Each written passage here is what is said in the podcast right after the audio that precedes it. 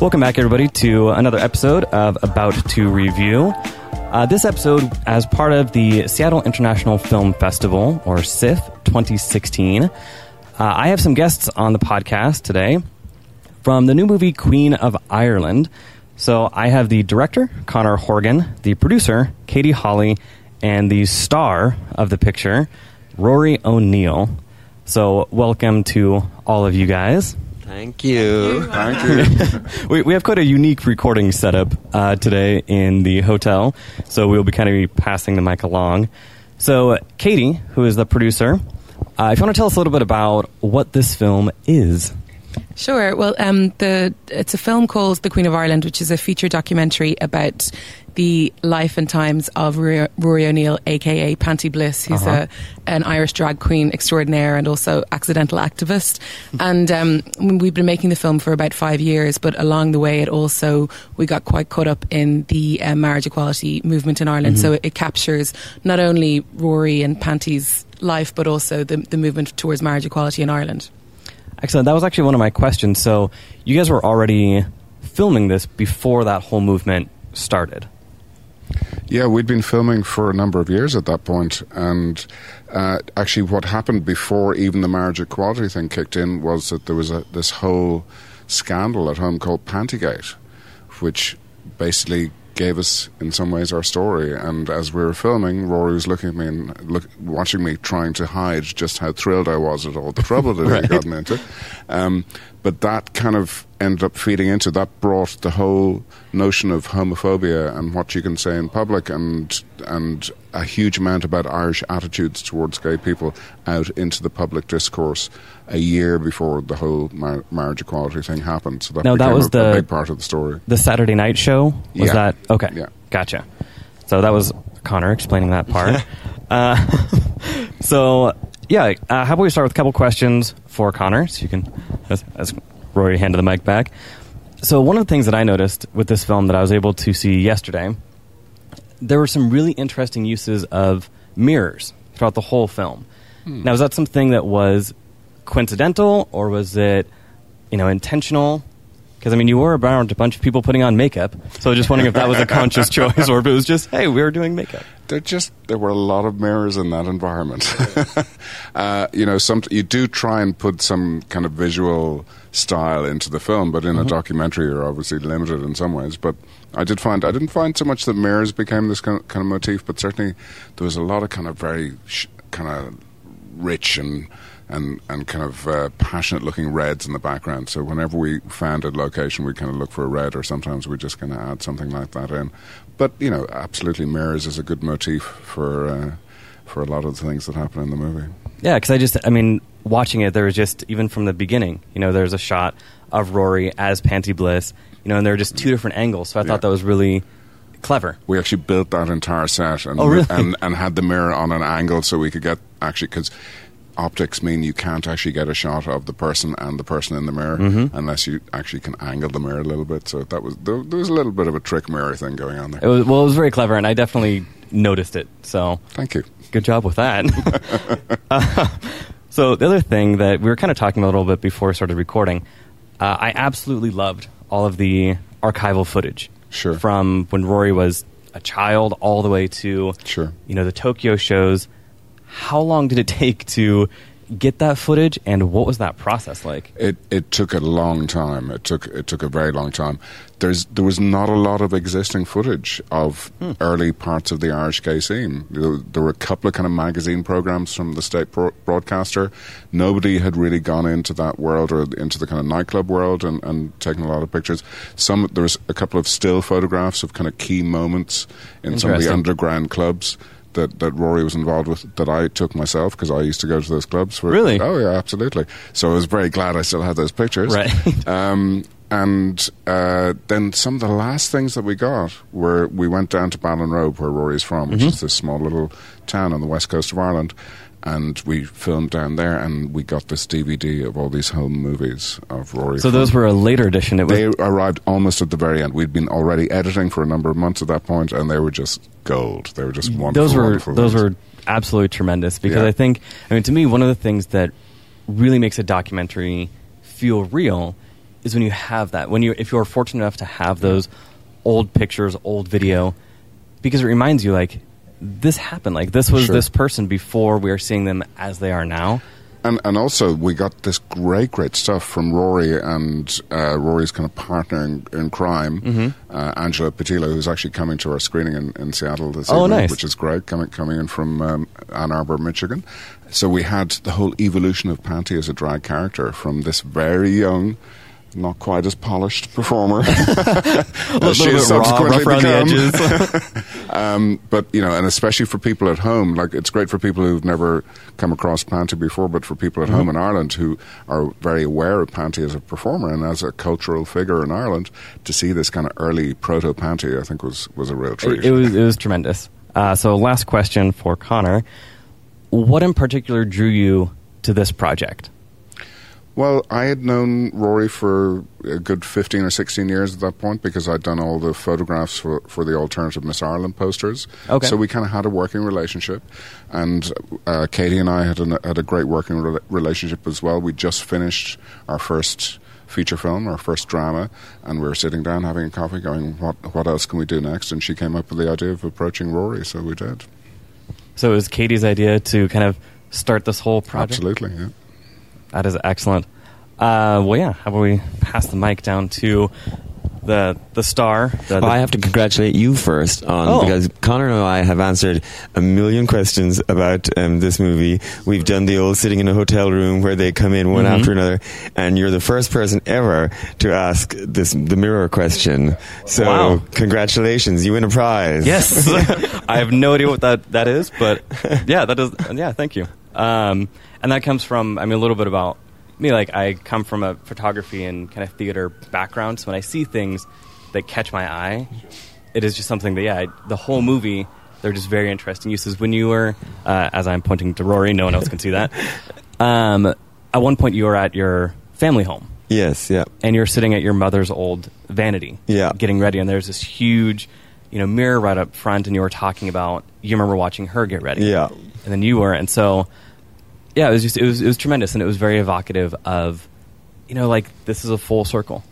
Yeah, like um, it, um, people often ask me about what do I like about the movie or whatever, and I Uh-huh. will say that I I can never tell if it's any good or not. I'm assuming it is because other people all love it, but I'm sort of too close to it. You know, I can't Right. be objective about it. But the parts that I really like and the part that I think I'm really lucky to have on film is the parts where we go back to Ballinrobe, County Mayo, because I think. Um, you know, well, first of all, I, you know, I'm very lucky with my family, and they really loved that when the circus came to town to our little tiny village, Right. you know, and um, and also just to have all that taped for posterity, sort of. I think I'm Yeah. lucky to have that, and um, so that's you know that's the part of the movie I like best. Excellent. So now to. To your questions and or to your to your questions. What would you like to ask me? to my questions. Are you single? because I don't know if they know, but you're quite cute. Oh, well, thank you. Uh, I actually have not put up any pictures of myself on social media. Oh, you sh- you should. So thank you for that. Um, so Rory describes Panti, his his alter ego, as the glamorous aunt plus Jessica Rabbit, and so that definitely, I mean, that was really nice to to see kind of that perspective. Uh, one of the things that you said, Rory, in the film is that as a drag queen, you have to be the producer, the director, the writer, the actor, just everything, part and parcel what was it like working, you know, with Conor on this project? I just found out that you guys have known each other for many years. Yeah. What was it like? Kind of was it? A, were you able to kind of step back and let other people just kind of roll with it? Um, I think you know. I, I, I, so, I often say that thing about drag queens having to be everything, you know, Mhm. because that is the way it generally is sort of in the club scene. You know, you're your own producer and director Right. and you know lighting person. You know, you're doing it all, and, and and certainly when the drag queen is out and about in a club or something, you know, um, it, you you have to do it all. You know, you're doing it all yourself, whatever. Um, of course, then there are times when you're working on other projects where that isn't the case. And obviously, in this case, I'm sitting beside the person who produced it and the other Right. who directed it. Um, so there's that. Uh, I- I'm slightly used to that, uh, though, because you know, really, my first love and continuing love is the live theatre shows, Mm-hmm. and in those you have to work with other people. There is a producer and there's a director too, and um, but uh, certainly for me, I can't do it unless I really like and trust the people. Mm-hmm. Um, which is why I ended up doing the documentary with these guys because I'd been asked to do documentaries many times before, Hmm. but I'd never said yes to anybody before because I, I didn't know them. Right. You know, and, and Well, I couldn't work with somebody if I didn't know or trust them because you're, Yeah. you're you're really putting yourself in their hands in Absolutely. a way, um, and also you have to spend a lot of time with them. So if you didn't like them, or you, or, or you, you didn't know them and then discovered you don't like them, Yeah. you know, You had five years of working with them. It would be really quite the chore, you know. So, um, so I agreed to do it with these guys because I did know them and trust them, you know. Mhm.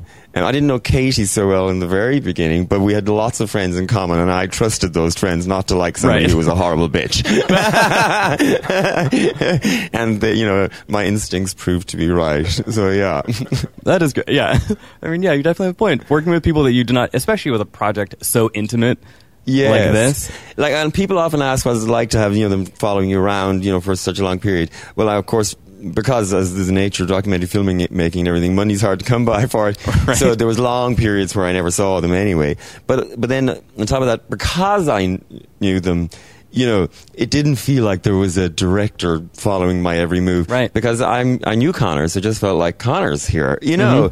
Mm-hmm. So that just made it easier, you know, more pleasant than than it might have been, you know. Yeah, if it was someone random Yeah. following you around, taking Yeah. pictures, doing video, always wanting a sound bite. Yeah. When it was just hanging out with your friend. Yeah. that- excellent. Um, one of the things that, that I found interesting when they were showing the archival footage, which was, again, tremendous, is that you did not walk until you were around two years old because you were constantly surrounded by people and they would they would pick you up. Same thing happened to me when I was a kid. I have two older sisters Yeah. and I was a cute fat baby, and so I never needed to walk. Okay. And so people would just pick me up. And so when I saw that in the film, it was instantly relatable. Well, yeah, because it's one of those things that it's kind of just it's part of the family mythology, you know, Mhm. you know, my family that I didn't walk until I was older than two, and my mother had gotten the doctor because she thought something wrong, you know. But and my brothers and sisters, you know, always the joke is always that I was just lazy, you know. Of- right. Yeah. But family will always think that. Yeah. You know. Um, so I was fascinated by your journey out of Ballinrobe. I hope I'm. Am I pronouncing that right? That's right, yeah. All right. There we go. Out of Ballinrobe, kind of to get out of the small town. You know, you went to London, you know, first, and then you ended up in Tokyo, which Mm-hmm. was kind of the birth of your drag Yeah. career. So I I had no idea that Tokyo, and that was in the eighties, Early nineties. Early 90s. Yeah, I went to Tokyo in nineteen ninety. So yeah, I, I had no idea that there was that type of scene there. But what are some of the most memorable moments from your time, specifically in a place like Tokyo? Um, God, it would be hard to pick, you know, one particular one or whatever. But um, Oh, we have all the time in the world. yeah. Pick your top ten. Well, well, when I went there, I didn't have any intentions of doing drag. I had done drag before I went there, um, but in a sort of haphazard fashion. But one of the very first people that I met there um, was an American drag queen, Okay. and um, and he was not planning to be doing drag there either. But we hit it off straight away. You know, we got on immediately, and um, so we and we ended up the first time we did it, we just did it for the laugh there. Right. Um, but uh, yeah, that's how all these things start, isn't it? Um, anyway, so then we ended up doing drag, you know, having sort of this drag double act there, and our sort of our selling point was that we were foreign. You know, that's what made Oh, us different. okay. You know, on, on, on that scene. Um, God, that- there was a lot of the, the candy and panti. Candy Panti, Candy we used to call ourselves, yeah. Um, well, her, his drag name actually was Lurleen Wallace. Uh, Right. um, and mine was Letitia. Um, Mm-hmm. But of course, Japanese people, they don't have the L sound or the R sound, and they can't hear the difference between them, and they can never remember them. So, so they could never Mm-hmm. remember our name. So Candy Panti was just meant to be like a silly, fun group name, you know? Right. Uh, but we, then they started calling us Candy and Panti. Anyway, so that ended up Seems stuck. to have worked out. Yes, You know, well, you've, it's a you've built a brand. Can- Panti Bliss. It's awful, and it gives a you know, the wrong impression of what I do. People think I'm some sort of sex act or something, Right. you know. Um, so I would never have chosen it, but It you know, it's you. memorable. People don't forget it, and you know, I, I'm stuck with it. Um, anyway, so we had a wild time. We were in our twenties, running around Tokyo. Um, which is a pretty wild town if you know where to look, and um, Right. and we had a pretty wild time. So there's lots of really fun things. But um, we we did for a long time. We had a residency at this giant. What I call a bubble economy club, you know, because at the time Japan was having this huge bubble economy, Mm-hmm. you, you know, money f- everywhere, and it was this gigantic club, and and we used to work up in the VIP area uh, sometimes, and um, the v- that's sort of one of my you know, best memories because the VIP area, you would go up in the elevator and the door would open, and you were standing on a suburban street, a Tokyo suburban street, with this fully perfectly replicated suburban family Japanese house there, and you would go in, and there was like a little garden space outside with like you know, the kids' bicycles lying in the grass, and then you would go in, and there was a mother, a, a, a grandfather, and two children living in the house. Um, and they were essentially the staff in a sense. And you could go and hang out in the kids room and play you know uh, video games with them or you could you know sit in the living room with granddad. But you know they would be getting you beers and you know. Right. and but so you're in this perfect replica down to the tiniest detail of a suburban family house with this family you know, you know living in it. I'm putting air quotes Air around quotes, family. Right. you know and, and that was the vip area and, That and it is- just seems so it, it it it embodied so much about Tokyo. You know what is so crazy about Tokyo, what is Mm-hmm. fabulously nuts about Tokyo, what is also about the, at the time what kind of money they had to just do these kind of things. So um yeah, I'll, I'll definitely re- on my deathbed I'll still be remembering you know that. that yeah, that sounds pretty fascinating. And the looks on Conor and Katie's faces as you were telling that story. Had you guys? Yeah, I can't believe I never that? told you that I was like, the look on that. They were like, "Wait, I we just spent both five, "What?" six years of you filming this Yeah. documentary.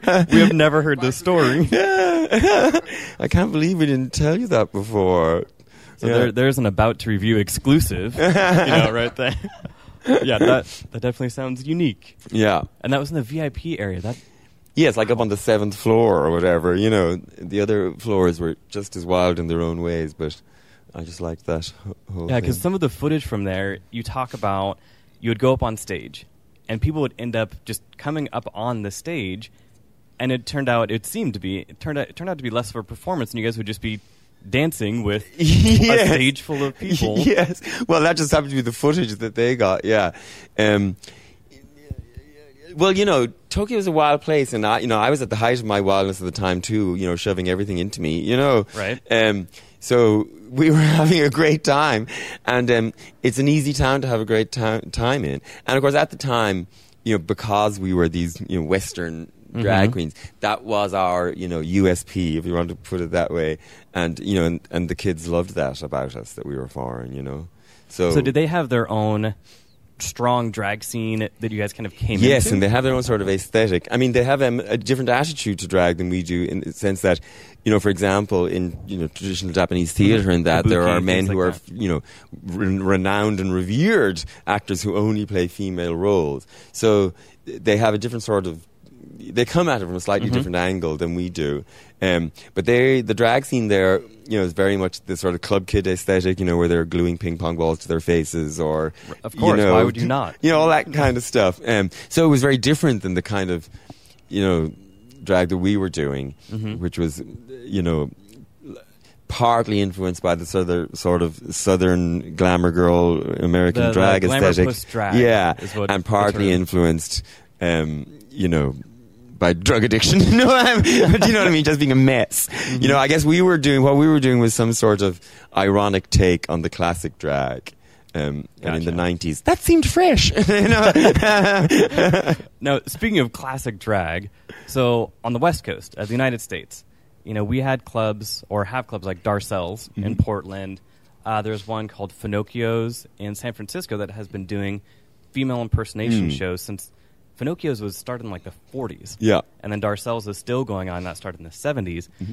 In Ireland, when you were growing up or when you Yeah. started entering the scene, what exposure to those did you have, or was there any? Pretty much none. Um, there is a drag tradition in Ireland, but it comes from a der- very different place. We have what we call the panto dame.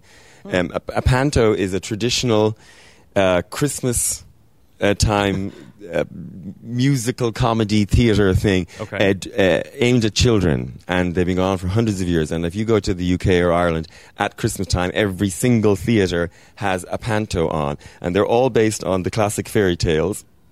And they're all written every year. Each theatre writes its own every year, but they're all based on one of the classic fairy tales. So it might be Aladdin or Sleeping Beauty, whatever. um, but they're written each year to have contemporary references. Interesting. and, this they'll take contemporary pop songs and all of Ireland and all of the UK. It's a tradition, and um, yeah, because it always it's always gobsmacking to us that Americans don't know what a pantomime is because we just grew up with these things. Like I know what pantomime is, but like this whole genre. yeah, it's theater. a total genre, and and there are there are classic elements that must be included. So they do things like they'll they'll put in the pop songs of the day. It's aimed at kids, but they want to entertain the kids' parents as well. Okay. Because they want the whole, the whole family to come, and they're huge money makers for theaters. There's lots of theaters Really? that wouldn't survive without them, and they run all through November and December, and you know into the early part of January, and um, and within the, this sort of formalized structure, you know, say you know the fairy tale, Mm-hmm. um, and these sort of modern references to keep them fresh or whatever, there are these, you know, things that have to happen. And so one of them is that there has to be a guy dressed as a woman called the Panto Dame, and Okay. he's usually plays the sort of the wildest, loudest, nuttiest character. Um, th- and there are sort of small. Uh, there's often um, a girl playing the boy hero. Okay. Um, now was that part of the quote unquote rules? Kind of, yeah, yeah, yeah. Um, and then they have all of these um, things that my, our grandparents, to our parents, to us, to our nieces and nephews, we all know. So they have these call and responses. So at one point, the hero will always be standing facing the crowd while the evil person is behind them, and the kids all scream, "He's behind you, behind you!" And then the the, the hero will turn around just as the evil person disappears and thinks, you know, and says, "He's not there," you know, and this kind of stuff. Right. And the evil kid, the the evil character will always say, you know, things out into the audience. Oh, you're a bad person, and the kids will all scream back, "Oh no, she's not!" And then the bad person will say, "Oh yes, he is." You know, so there's all of these Huh. things that have to be in it, and and the panto dame is one of them, and that's the how most people at home. Um, that's That the, the tradition of the drag, and that drag is traditionally really over the top with giant drawn on makeup, saucepan lids for hats, you know, all this kind of nuttery. And then, so at home, our drag tradition is sort of partly that, very theatre based, very over the top. And then, of course, the gay pub tradition drag, you know, um, guy with the beer belly and a Marilyn Monroe w- wig, you know, singing, Right. you know, the, the Broadway standards, you know. Of course, right. and, and um, and of course, over the years, it changes. And if you go into a gay club in, in, in Dublin now, it's sort of developed its own kind of thing. But they are the basic influences from which our drag comes from, which is different than here in the US, where it comes out of pageantry and and all of that. Yeah. Um, The- the- the so there are there are and crossovers and there are similarities, but there's also some real differences in the kind of drag that we do. So when I was a kid, no, I had never seen a drag queen except for Danny LaRue, who was a very famous Mm-hmm. drag queen. Um, in the 1970s, he was the the highest paid entertainer on British television. Oh, um, he had his own shows. He had a long running show on you know on the West End for years in one of the biggest theaters. So so in uh, the sort of UK and uh, Irish tradition, there's always been a famous drag queen. Um, Ju- just it- yes, you know, one that sort of broke through in some way Like the Highlander rules. Yeah, kind one, of. You know. um, Lily Savage. You might have heard of her. Sounds vaguely In the eighties um, and nineties, Lily Savage was the big TV drag queen. Um, so, Now, so our tradition a- is different Right. th- th- than the North American tradition, but there is a, a drag tradition. It's just different. Now, is there kind of a a competing? You know, if there was the one, you know, again going with Highlander reference, uh, going with like the one UK drag queen at the time, then you have someone like RuPaul who started, Mm-hmm. Yeah. you know, here in the '80s. Really was when you know becoming a huge figure. I was was actually in Japan doing drag when Supermodel was a hit. Okay. Yeah, like I, I remember it so clearly. Um, the sort of the '90s drag explosion. Yeah. What was it like being in Tokyo at that time, seeing that it was exploding on one kind of side of the pond? Yeah. Were you kind of waiting for it to take over the rest? Yeah, well, because what happens with with drag is anything else, it goes through cycles of fashionability or popularity, and the last really big, you know, explosion was that time in the nineties. You know, RuPaul, you know, Supermodel really sparked it off. But there was a period there then during the nineties where drag queens were getting work all the time. Every club wanted a drag queen hanging Hmm. out of the rafters. Every corporate launch had you know drag queens you know, handing out the hors d'oeuvres, you know, and the that would, that would be canapes, an whatever interesting corporate event to go to. and then and then of course it all goes out of fashion for Right. a while and then and in a way I think it's more comfortable in those periods you know and the sort of the old queens like myself whatever just plod along continuing doing what we're always doing and then it comes more fashionable again. Of course, at the moment, thanks to RuPaul's Drag Race, it's Yep. having this huge, you know, explosion where drag is everywhere. But you know, give it another three or four years, and it'll be, you know, it won't be so fashionable again. And and to be honest, I'm slightly looking forward to that period. Really? yeah, I think it's more comfortable being more underground. Yeah, Um, some of the stories you talked about, you know, in you know Dublin or in Ireland, when you know people talk about underground clubs, like they were literally underground. Yeah, You know, yeah. you'd be looking up at people's shoes as they were walking. Yeah, down in the and it was basements, so- you know. it was so secretive. It was Yep. so clandestine, and there is some safety in that. There, there is some security in that. There's also sort of an excitement in that. Mm-hmm. Um, you know, obviously, this film is concerned in many ways with the marriage equality Mm-hmm. uh, uh, stuff, um, and I'm, of course, all for that, and you know, fought hard for it. But at the same time, I'm also wary of it because I, you know, I don't want to assimilate. I don't want the gays to have, to, you know, to be all wanting to go off and move to the suburbs and get married and settle down. You know, um, so all, you know, so I'm all for marriage equality because I see it as an equality issue. And if if the gays want to be you know, as boring as everybody else and get married and you know get a chocolate Labrador, well then they should be allowed. Good, good for them. Absolutely. But but I would hope that they don't that they won't all want that. I would hope that lots of them will want to go,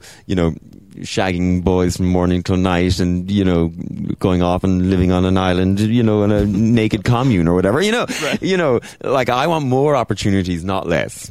You know. Gotcha. Uh, before I move on to one of my last questions, uh, kind of going back to you know the scene on the West Coast and your time in Tokyo, if you could perform in any venue, in any time period, as Panti, where would it be and why? God, that's a big question. Um, God, I think I'd quite like to maybe go back to the Globe in Shakespeare's day or something. Wow, Because, okay. well, because I grew, I, I come out of the, um, y- you know, you know, these days, you know, it's all performing in theaters and all Mm-hmm. that, but I, I came out of the sort of the rough and ready, dirty club scene. And Right. sometimes I look at the Globe Theatre, you know, Shakespeare's Globe and that, and, you know, the, the down in the pits feels to me like the grotty clubs, you know, it was the, you know, the street people and all of that, the ones who played, you know, whatever, throwing raw vegetables at performers they didn't like or whatever. And to me, that's, you know, I'm, I'm, I'm good with that. I've, I've performed in front of drunks, you know, for many Right. years.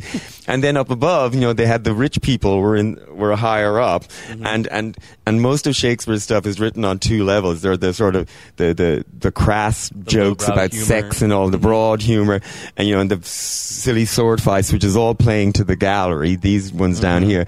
But then he's also having sort of high-minded themes and political stuff, which is, which is supposed to be played upwards to the, you know, to the, the rich folk. And I think that's a fun way. That's the way every show should be. It should have something for everybody. So I, I think I'd be happy there. All the way back to the Globe. No, That Yeah. is great. That, that was an unexpected response, which which was great. Um, so, how did it feel then to become, you know, because Pantigate kind of happened while you were already working on this in documentary? Mm-hmm. How did it feel to become such a major symbol in this marriage equality movement? You know, Katie mentioned earlier, kind of that accidental activist.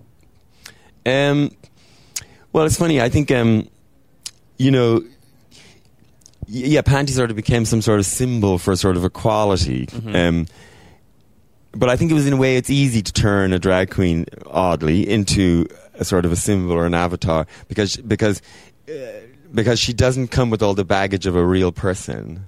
So I don't think you could have made Rory the face of you know of a campaign because Rory you know has all the baggage. You know I have you know ex-boyfriends who are annoyed at me and you know I have a sister who's pissed off that I forgot her birthday or whatever. Right. but Panti has none of that. You know Panti doesn't crap The you know what I mean? You know? right. so it's e- and she's already a kind of a cartoon you know? So I think it's quite easy in a way to, to make her a, a symbol of something. Do I think it's sort of surprising and hilarious that Ireland chose a drag queen to be that symbol? Yes, I think that's really surprising and brilliantly fun of them. Um, Yeah, but- whimsical. yeah. but but it was also totally accidental. You know, it was just a, a bizarre combination of happy accidents. Yes. Yeah, absolutely. But I, but I also don't think you can underestimate the power of the noble call. That speech, like if anyone hasn't actually seen it, it's really Right. worthwhile checking out on on YouTube. It was it was something that we knew the day of, I think that, that Rory was going to be going down to the Abbey Theatre and making the speech, and it was a response to what had happened on the Saturday night show. And Conor was like, "Well, maybe we should go down and film it." And you know, we got it up online the next day. But it's just it's an incredibly powerful speech, and Mm-hmm. you can see from the number of views and the number of advocates and you know people sharing it. It was it's a really incredible thing. So I think that that had a lot to do with that, and I think deservedly so. And do you think? Uh, actually, no, Katie, you can hold on to it. Uh, do you think, you know, as Panti, that that would ha- that it was kind of a it was delivered in a easier way to digest than if it were Rory coming on stage? I don't know if that's a question for me. you know, with your decision. Um, I, I think it, I think it could have been either. To be honest, you know, I think Panti was was already. You know, people were very aware of of, of Panti from um, various prides, and you'll see in the film there's you know footage from a pride I think in 2009 where you know she's already kind of calling out um, gay people in particular to kind of get active on the issue of marriage equality. So um, I think it was not an issue for people for it to be kind of delivered by by Panti. Excellent. I, I would say that um, I am aware that if Panti is speaking to an audience that isn't very used to drag, and Mm-hmm. the night of that speech, um, it was being done in the National Theatre to an audience who had come to see, you know, a show at the National Theater. This was sort of an add-on. So um, I'm aware that sometimes an audience that's not very familiar with drag queens can sometimes find it hard to see past the drag. They think everything you say is just going to be a bawdy joke about tits or something. So if you do look at that speech, the first few minutes of the speech, I'm saying really nothing. I'm just making a few, you know, remarks, and it's to give the audience a few minutes A to get used to me, Yeah, exactly. to just sort of ask all the questions about whether my boobs are real and my hair and all that stuff. Yeah, and then I tell them what I want to hear. Um, so I'm aware that there was, I was aware at the time that you need to make some adjustments Mm-hmm. um, if you're going to do it in drag. But I think in the end, the drag made it more powerful because the drag actually sort of reinforced or reflected what I was actually talking about. Um, and and also visually, it, Mm-hmm. it works well because the uh, the cast members of the show are standing behind Yeah. Panti, and they're all dressed as these downtrodden workers, you know, from the yeah, it from was, it was quite the the dichotomy. you know, between that. and this sort of shiny blonde drag queen standing in front of them. So I think it helped. I think the drag actually amplified what I wanted to say. But I was aware that in order for it to work, I'd have to make a few accommodations. Yeah. Mhm. And yeah, the movie, I mean, it has, you know, so much humor in it, you know, even though, you know, the, the central core of it, you know, kind of what it became, you know, is about this marriage equality issue. But the balance between Rory and Panti in the film is very, very well handled. So, yeah, I definitely commend Conor, you know, for for doing that because again, in a documentary like this, where you kind of have to analyze it as two separate people, um, you know, as two separate people, then you, you know it is important to have that balance. And so that was it was nice to kind of be watching this as if it were two separate characters sharing this mutual interest.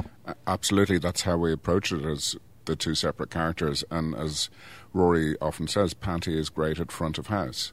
You know, Panti is always on, Panti is always camera ready. Right. Rory, not so much.